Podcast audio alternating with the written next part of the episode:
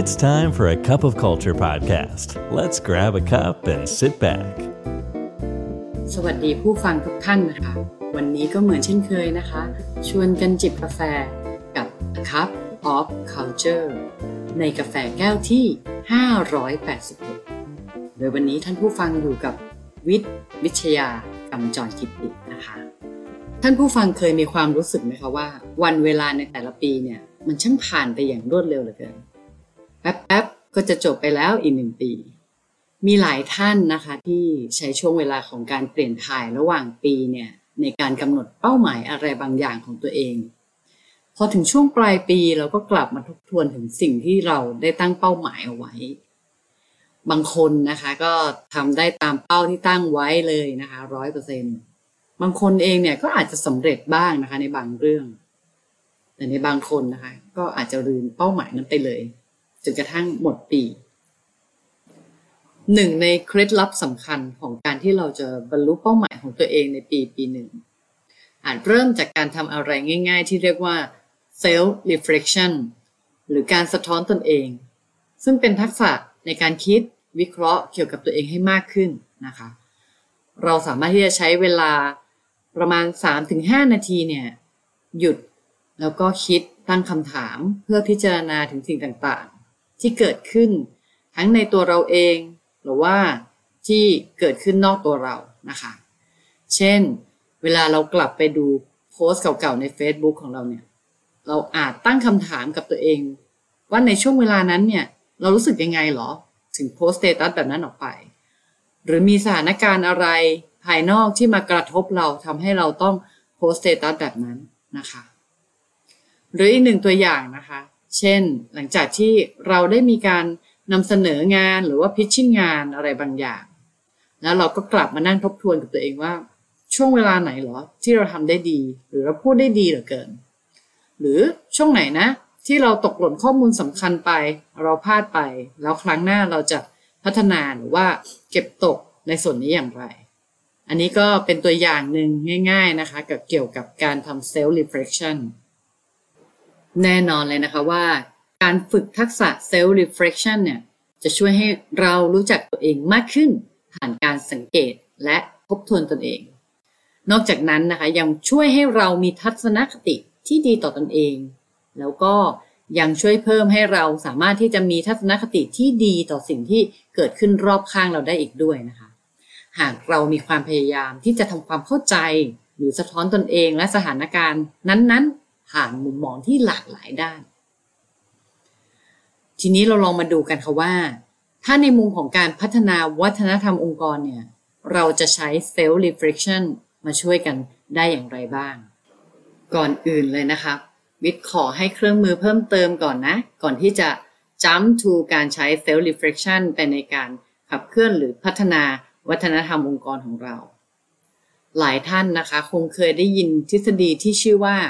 Johari Window หรือทฤษฎีหน้าต่าง Johari ทฤษฎีนี้นะคะเกิดขึ้นในช่วงปี 1955 โดยโจเซฟ ลุฟท์นะคะแล้วก็แฮร์รี่อิงแฮมเนี่ยสองนักจิตวิทยาชาวอเมริกัน เขาได้นำเสนอแนวคิดนี้ไว้นะคะเพื่อทำความเข้าใจเกี่ยวกับตัวตนของคนผ่านพื้นที่ 4 ช่องหรือหน้าต่าง 4 บาน ที่ เป็นมุมมองของการที่เรารับรู้ตนเอง ส่วนหนึ่งแล้วก็อีกส่วนหนึ่งคือการที่เราเปิดเผยให้ผู้อื่นได้เข้าถึงหรือรับรู้ความเป็นตัวตนของเรานะคะ ก่อนอื่นเลยนะคะ ขออนุญาตพูดถึงหน้าต่างสองบานแรกก่อน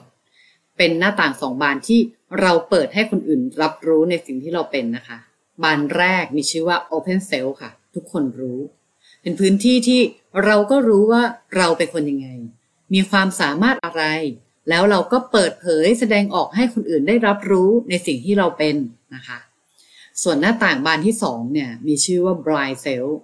เราไม่รู้แต่คนอื่นรู้ค่ะ เป็นพื้นที่ที่เราแสดงออกไปให้คนอื่นรับรู้ หรือ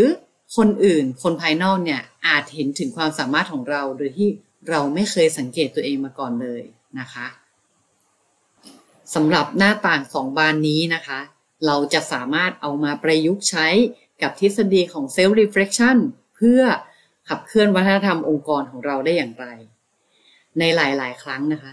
น้องๆในทีมของเราเองเนี่ยแสดงออกถึงพฤติกรรมที่สอดคล้องกับวัฒนธรรมองค์กร ก็อาจเป็นไปได้นะคะ ว่าเขาแสดงออกโดยที่รู้ตัวและไม่รู้ตัว ซึ่งก็เปรียบได้เหมือนหน้าต่าง Open Cell และ Blind Cell นั่นเองค่ะ ดังนั้น พื่อให้มั่นใจว่าพฤติกรรมนั้นอยู่ในหน้าต่างของ